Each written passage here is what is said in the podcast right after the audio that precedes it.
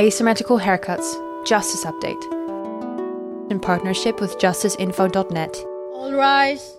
So, Janet, you've been spending some time looking into Afghanistan. Yeah, I started a while back. I was really wondering about the broader effects of those US sanctions they were on people who were involved in the International Criminal Court investigations. Those were the investigations set up by the International Criminal Court Office of the Prosecutor into crimes committed on all sides in Afghanistan, Taliban, all kinds of different people, Afghan government forces themselves, and of course, potentially by the United States itself. And that's what had triggered the United States executive order of sanctions on certain individuals. So let me quote from an email I got from one of the NGOs who had been involved in this behind the scenes. And they said to me, Well, not one single donor wanted to fund our Afghanistan activities. The ones who were supporting us before the sanctions simply shut the door in front of us. That included states as well, like Germany and Norway, for example, who were previously prepared to support us. And this person said to me, I've talked with Biden's advisors about this. That's the current president. Um, they have removed the sanctions, but it didn't really help us. While civil society were criticising the sanctions as such, they only mentioned the ones on the ICC officials and not its effect on us and on local organisations, he says. Well, out of that, I went on to look at the violence now going on as the United States now withdraws from Afghanistan militarily and how that directly affects human rights defenders in Afghanistan. And then, of course, I especially, because that's our podcast, looked at the ICC investigation. I have a sinking feeling this is going to be a depressing podcast for me, but let's get first into uh, the backstory of this and uh, the Stephapedia bit. Uh, Afghanistan is being looked at by the Office of the Prosecutor for a long time. Uh, the preliminary examination was made public in 2007. The ICC investigation is looking into crimes, as Janet said, from all sides since May 2003. Ten years later, in 2017, the prosecutor asked to requested to open an investigation. The judges pondered it for a very, very, very long time and then said, no, you can't because it would not be, quote, in the interest of justice. Q, a huge to do about it and an appeal, of course. Uh, the appeals court decided differently, uh, heard from different sides, uh, had a very impassionate hearing here in The Hague. And finally, they said, yes, you can open an investigation um, in March 2020. Uh, so since that time, the Office of the Prosecutor is officially investigating uh, crimes in Afghanistan. But that official opening of the investigation prompted the American administration under former President Trump at the time to order sanctions against the prosecutor, Fatou Bensouda, and one of her aides. Uh, they were uh, rescinded when Biden took office, although it took a little while for them to rescind it. And there is a lot more procedure going on, uh, but I'm hoping, Janet, that you can bring me up to date with that. Well, I want to start again looking at these Afghanistan organisations. I've really tried to make sure in this podcast that we situate it with Afghanistan voices in Afghanistan itself. Here's Hadi Marifat. He's the executive director of the Afghanistan Human Rights and Democracy Organization. And I last saw him physically in The Hague for a coffee when we were chatting about things, which seems like a long time ago. Uh, he's now in Afghanistan and he explains what happened to him. Unfortunately, because of the sanctions, so they couldn't uh, commit more funding to my organization, but more particularly to the broader coalition that we have, the Transitional Justice Coordination Group, because I was not only representing my, you know, my organization, but also the broader Afghan civil society and human rights organization. So that was the kind of first impact. And as a result, you know, the work that we were supposed to do with ICC, and I still had a lot to do with ICC. We are in the middle of obviously negotiation, discussion with registry to improve outreach for Afghanistan that unfortunately, you know, from the very beginning, one of the major issues that we have been discussing with them and negotiating that they have to improve, you know, and have an active outreach uh, in the context when the situation of Afghanistan for vic- victims. So that's what I'm calling the first form of Afghanistan limbo, of the way that these organisations have been sort of held up and don't really know what's going to happen next. Maybe also you could call it a circle of hell. So it was really difficult for these organisations to operate when the money was cut off. Plus, we have the bigger picture, which basically affects everyone in Afghanistan at the moment as the Taliban takes over, we have almost daily reports of horrendous attacks on civilians, uh, targeting of human rights defenders, shootings.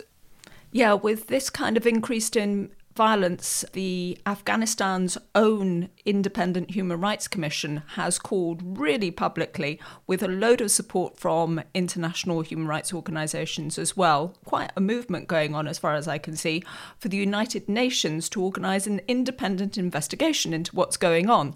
And here's Huma Saeed, she's a researcher in Leuven at the moment, but she's Afghani, explaining the background, the series of awful attacks on ethnic minorities and others. This has been a call of the Afghanistan Independent Human Rights Commission following the attack, the horrific attack against the girls' schools about a month ago. And luckily now other international human rights as well as um, national human rights organizations have joined this important call um, to the UN. And uh, we hope that there would be uh, some positive response to that. So I wondered also, what's it actually like being on the ground in Afghanistan right now? Uh, here's Hadi again explaining, and he's followed by Horia Mosadiq, and she, along with Hadi, work for the Transitional Justice Working Group. We are very much worried, Janet, because you know it took us more than 12 years to document, to memorialize, and then establish the Afghanistan Center for Memory or Dialogue the only war victims museum where you know it's a safe place for the victims to come and connect and and then engage in, in a dialogue where, which is very important you know for us to start talking about this one. But now with increased threat what i am very much worried you know that this work that we have done with a lot of pain and with a lot of you know challenges in this context is going to be lost. And that is my biggest worry at this stage. We do not have protection. When we, you know, like start receiving trade, I have told almost everyone from our security sectors to internationals that we cannot protect. We do not have the means to protect, you know, this amount of materials, documents, and memorial items that we have collected. And it can be taken away from us anytime. And, and but unfortunately, there was nothing from the side of the government. The government basically said that we cannot provide you any protection. And now, if we start obviously representing, which we are not supposed to do, even do not talk about ICC, the little thing that we talk about ICC and the victims is, is going to you know put, put further us and, and my colleagues in danger. I think this time it, it is quite dangerous because what we are also seeing is a spike in the number of targeted killings, particularly against the people who have a voice. So what we really think that this is a tactic to make sure to silence as many people as possible. Many people are, whether they got killed, whether they got threatened, and some of them left the country, and, and so many of others, you know, they are just doing self censorship. And this is because everyone is so scared for their lives. You know, like there were people who came one week or one night or two days before on the TV screen and they spoke about something, the next day they were gone. And I asked Horia in particular what it feels like to be a woman in Afghanistan right now. And particularly, I think as a woman, what is really more concerning for me is that like right now so many women started enjoying at least i'm not saying the situation became perfect. I'm not trying to say that you know the situation has changed like dramatically for many women. But we were just moving towards that direction. And now it seems like we are being like our way our path is being cut short. Like what i really hoped for my daughters I, I don't think they, they will be able to do that. That is really harrowing to hear from people that we've met and we've seen and were so optimistic, I think, before, even though it took a very long time for the ICC to get anywhere with Afghanistan. They this sounds uh, a lot like you can almost hear the hope uh, uh, disappearing from their voices as they speak. Yeah, it's uh, um, it's not nice, and we're very comfortable here ourselves as we're talking about it uh, in The Hague. But uh, that is our job as well, so um, we need to look at what's uh, what's going on here. What is happening at the ICC itself at the moment? Yeah, here I would come to another level of limbo. Basically, the Afghanistan government has asked for a deferral, and they did that very quickly after the judges agreed that the Office of the Prosecutor can open investigation. Details a little bit from the Office of the Prosecutor from the 16th of April 2020, more than a year ago. These court filings help us understand a bit of what's going on. The government is basically saying, leave it to us because we are prosecuting. Well, not a lot is public, and it doesn't actually become public until the court decides that it can be. So I'm reading stuff that's dated from May now in July. Hadi Marafat says that this issue of transparency is really causing some problems. As I said, you know, this, this lack of transparency and lack of a clear communication from the side of the court, you know, put us in a very, very difficult situation. And we you know, time again, time and again, we stress that we cannot be the representative of the court or, you know, the face of the court in this uh, uh, situation, in these circumstances that we are facing, you know. You know, there's a lot of gaps and a lot of holes in this. So I called Ehsan Qaane from the Afghan Analyst Network to help me work out what we do know and what is just a bit of a guesswork. So Ehsan says it's clear that the Afghan authorities have been working for years actually to stop this investigation. Since 2016, he says, when the former prosecutor Fatou Bensouda first warned the authorities that she'd be asking for an investigation. He said from then a technical committee was set up by the Minister of Foreign Affairs. They approached the United States. At that time, Washington said, Well, it's your decision how to deal with the ICC, but please help to get rid of it. But Ehsan says the authorities in Kabul have actually played different games with this, and they've also been using the threat of ICC investigation to put pressure on the Taliban during the peace negotiations. So officially, the Afghan government position uh, is that they are blocking the ICC investigation uh, from the beginning. But uh, in the last uh, meeting that Afghan delegation had with the uh, former uh, prosecutor Fatou Bensouda, when they came back to the country, they also came with a political message addressing to the Taliban that there is ICC, and we are happy to cooperate with the ICC investigation and uh, according to Hanif Atmar, who was leading the delegation, he said to the journalist that uh, he requested the uh, uh, prosecutor to start a kind of joint investigation.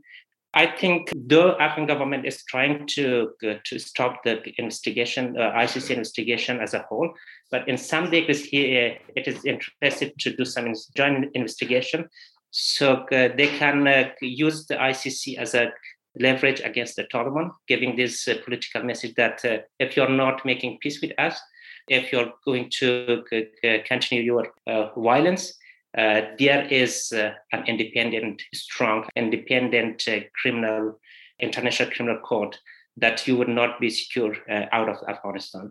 In Afghanistan, the Afghan authorities and institutions would investigate you, and out of Afghanistan, the ICC as an international institute would investigate you. I think that was a very clear message, political message uh, to the Taliban. Ehsan also says that in terms of their relationship with The Hague, the Afghan authorities, when they asked for a deferral, they sent information about 115 cases to The Hague. These cases were mainly against uh, the Taliban and uh, against uh, Daesh and also some, uh, named uh, the foreign troops, but didn't specify uh, which country. But didn't give any information about if uh, any of those cases are about the Afghan National Security Forces or not. And from the OTP public information, uh, we uh, can find that at least in January last year, the Afghan government shared information of three 1,500 pages information about the about the cases the Afghan government submitted, but that is the second package. The first package, which I said didn't give information about, that is uh, according to a source in The Hague, that is a package around uh, 8,000 uh, pages related to those 18 cases. And as for whether we can really trust whether Afghanistan can investigate war crimes themselves, Ehsan says that the government's established a small department under a structure in the Attorney General's office. It's called the Department for International Crime Investigation. They've got quite limited capacity, up to about 20 people working there, all sitting in a room working on all of the cases, doing an investigation into all of the cases in Afghanistan. As he puts it, the daily, everyday war crimes and crimes against humanity allegedly committed by the warring parties. But he says they don't have a lot of information in that unit really about what they're doing, about the concept of international crime. I believe they are doing their, their, their job, doing an investigation. But uh, if we're looking uh, in the quality of their work, uh, I am in contact with uh, some of the, the members of that department. If we look on the, the, the quality of the work, I believe that the, the investigation they are doing is not that much strong that could be used in front of any court. So you said that we have some information also about this from court filings. Uh, what did you find out from those? Now, these filings, I think they're really important because they really cut to the heart of the issues. Victims' advocates are arguing that really there's a need to have transparency about what the Office of the Prosecutor is doing for outreach. And they obviously believe that the Afghan authorities aren't really investigating. There has been a delegation uh, from the Afghan government side that they came and visited, you know, and when they came to The Hague, and, and, and, and obviously, let me put it this way the Afghan government, you know, their official position and narrative is that any justice or any process of justice and plan of justice is, is against the peace in Afghanistan. And as such, you know, when they come and tell, you know, officials of the court, to us, you know, this is a total deception, basically. Every time that they come to The Hague, they will come with thousands of pages of document in Dari and Pashto. And we know that this is being done intentionally to further delay, you know, the process. And I specifically ask that if you have done nothing in terms of investigating these cases, so why then are you going, you know, to the ICC and telling totally the opposite of that, you know? So the victims' advocates have been asking the judges to intervene?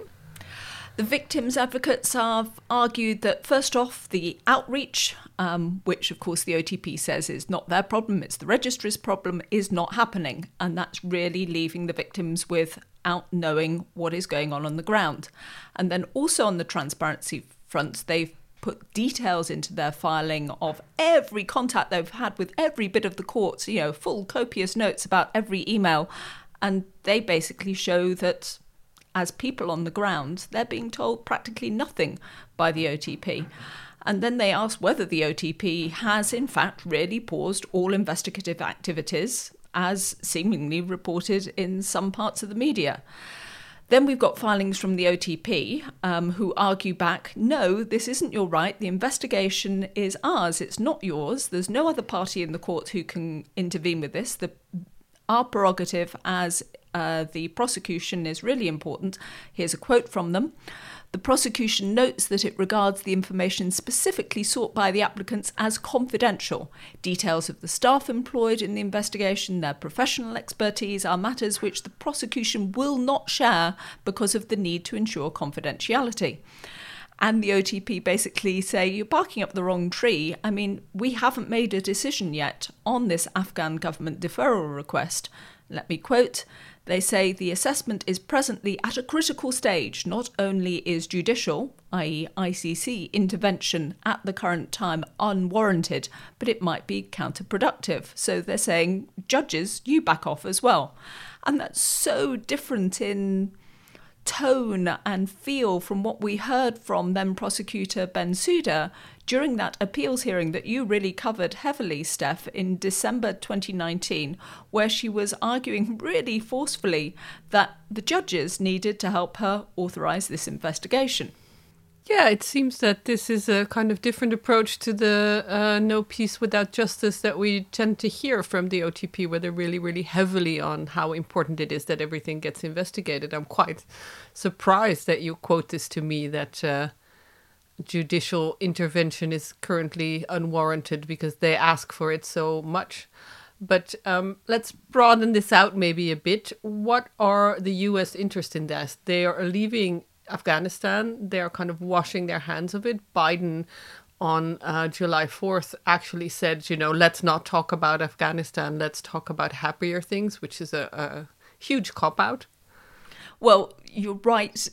The US involvement is really important. Of course, that's one of the reasons why this particular ICC investigation got so many people around the world interested. It's because the Afghan situation also includes what happens to people who are renditioned by the CIA out of Afghanistan via other ICC member countries, um, how they were tortured, how they ended up in Guantanamo.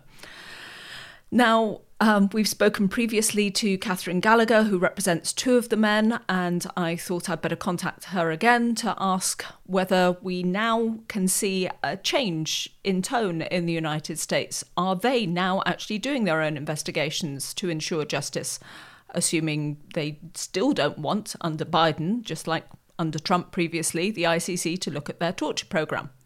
What it is doing in terms of the US torture program I can tell you is at minimum nothing and even more um, still embracing a agenda of impunity. They are still objecting to the testimony of two contractors who were paid 80 million dollars to construct to help construct the cia's torture program.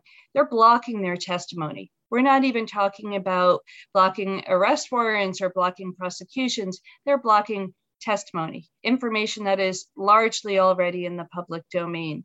So when it comes to a commitment to truth telling, when it comes to a commitment to redress for victims, when it comes to a com- commitment to ending impunity or accountability, we don't see that.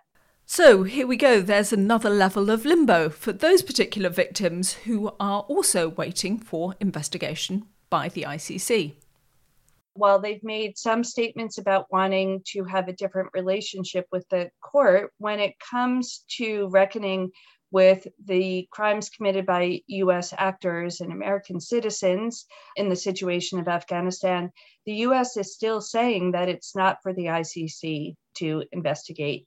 So, as long as the Biden administration keeps in place that hostility and obstruction towards the ICC, I think it's doing damage. So I also wondered whether Katherine, as a lawyer who was involved, she was there previously arguing on behalf of her clients, and so she has a relationship with the court, whether she could give me some more insight into what's happening in the investigation. I am in no better position than you are, Janet, to answer the question about what is going on behind the scenes at the um, ICC in an investigation that has been effectively put on hold for a year now, more than a year. My clients have not received any special information.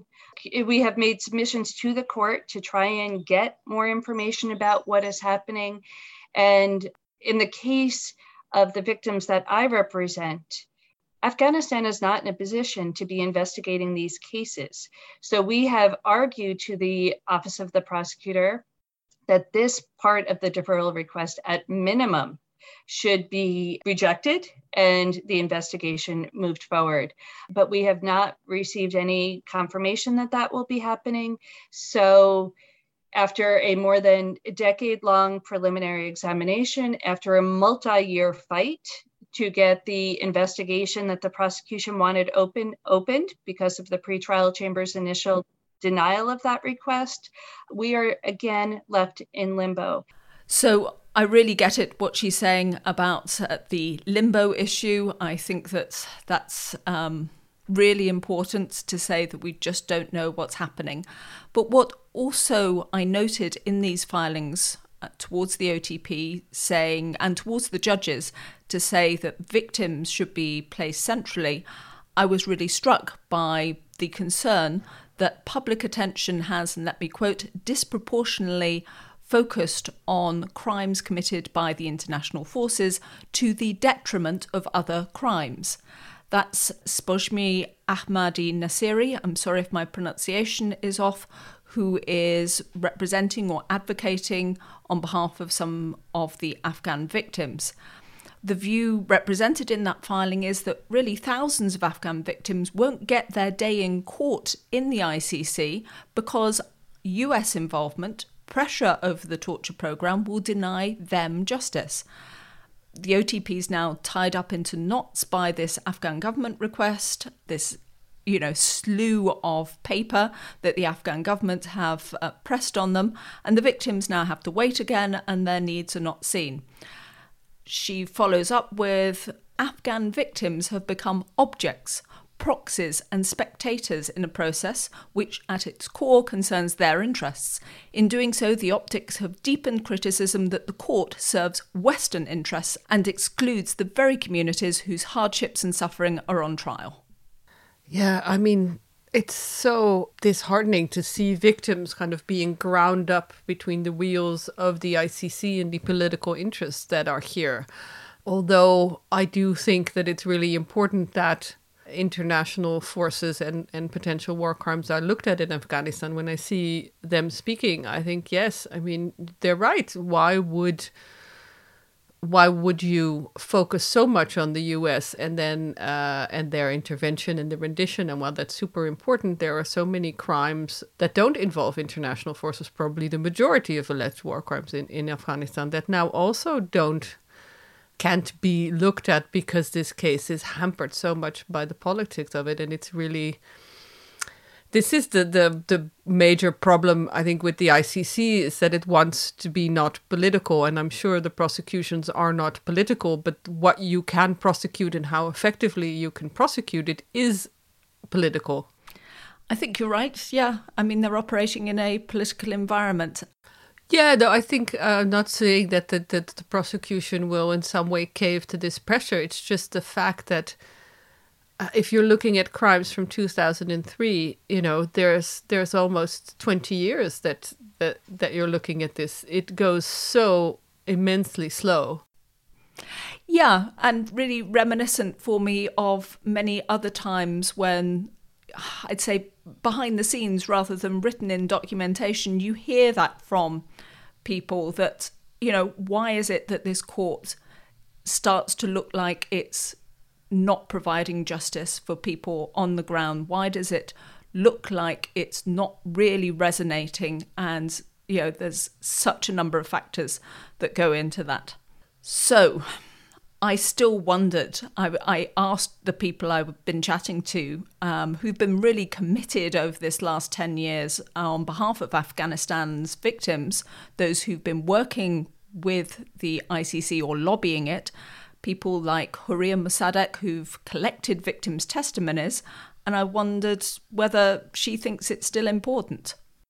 Honestly, for me and, and for many members of the civil society, particularly members of the Transitional Justice Coordination Group, ICC is the only source of hope for us. You know, like we, despite everything that is happening, we are not giving up because this is the only the only like how i describe to you like imagine that the ship is sinking and there is only one you know like part of the you know hook or or, or rope or something that we all just stick to that. And we believe that maybe a miracle happened and we all survive so, despite everything that is happening in the ICC and on the ICC, you know, like the process has been unfairly too long. The whole process has been politicized, you know, significantly. Pressure on, on, on the prosecutor, Fatou Bensouda, was, was, was enormous. But at the same time, you know, like uh, we are here and, and we want to show that nothing will deter us when it comes to call for justice. And, and, and we don't want to give up. We, we, we simply, we, we can't afford to give up. This is uh, how I want to put it. Maybe the one sort of bright hope on the, the future horizon is if the United Nations separately gets involved and sets up some kind of an in, independent investigation. We've seen that happening in other cases. You know, we keep mentioning them and we look at them sometimes Syria, Myanmar. I was reminded recently there's also been one in South Sudan. So, you know, maybe on that level we can at least get some documentation done and then let's see. I mean, let's not prejudge as well uh, what the Office of the Prosecutor decides over the Afghan request for deferral and then what the judges decide out of that. I'm just going to finish with a quote from the same human rights organisation which uh, I quoted from to start with, the ones who were behind um, supported efforts in this area.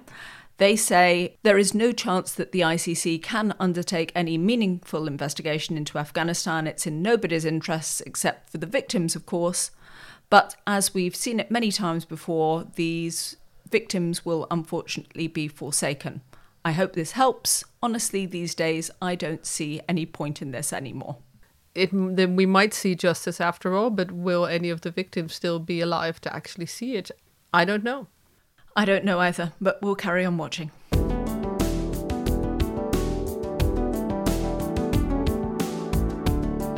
This podcast was created and presented by Janet Anderson and Stephanie van den Berg. It is published in partnership with justiceinfo.net. You can find show notes and additional blogs on asymmetricalhaircuts.com it is recorded in the Hague Humanity Hub, home to a community of innovators in the field of peace, justice, development, and humanitarian action. Music is by Audionautix.com, and the show is available on every major podcast service, so please subscribe, give us a rating, and spread the word.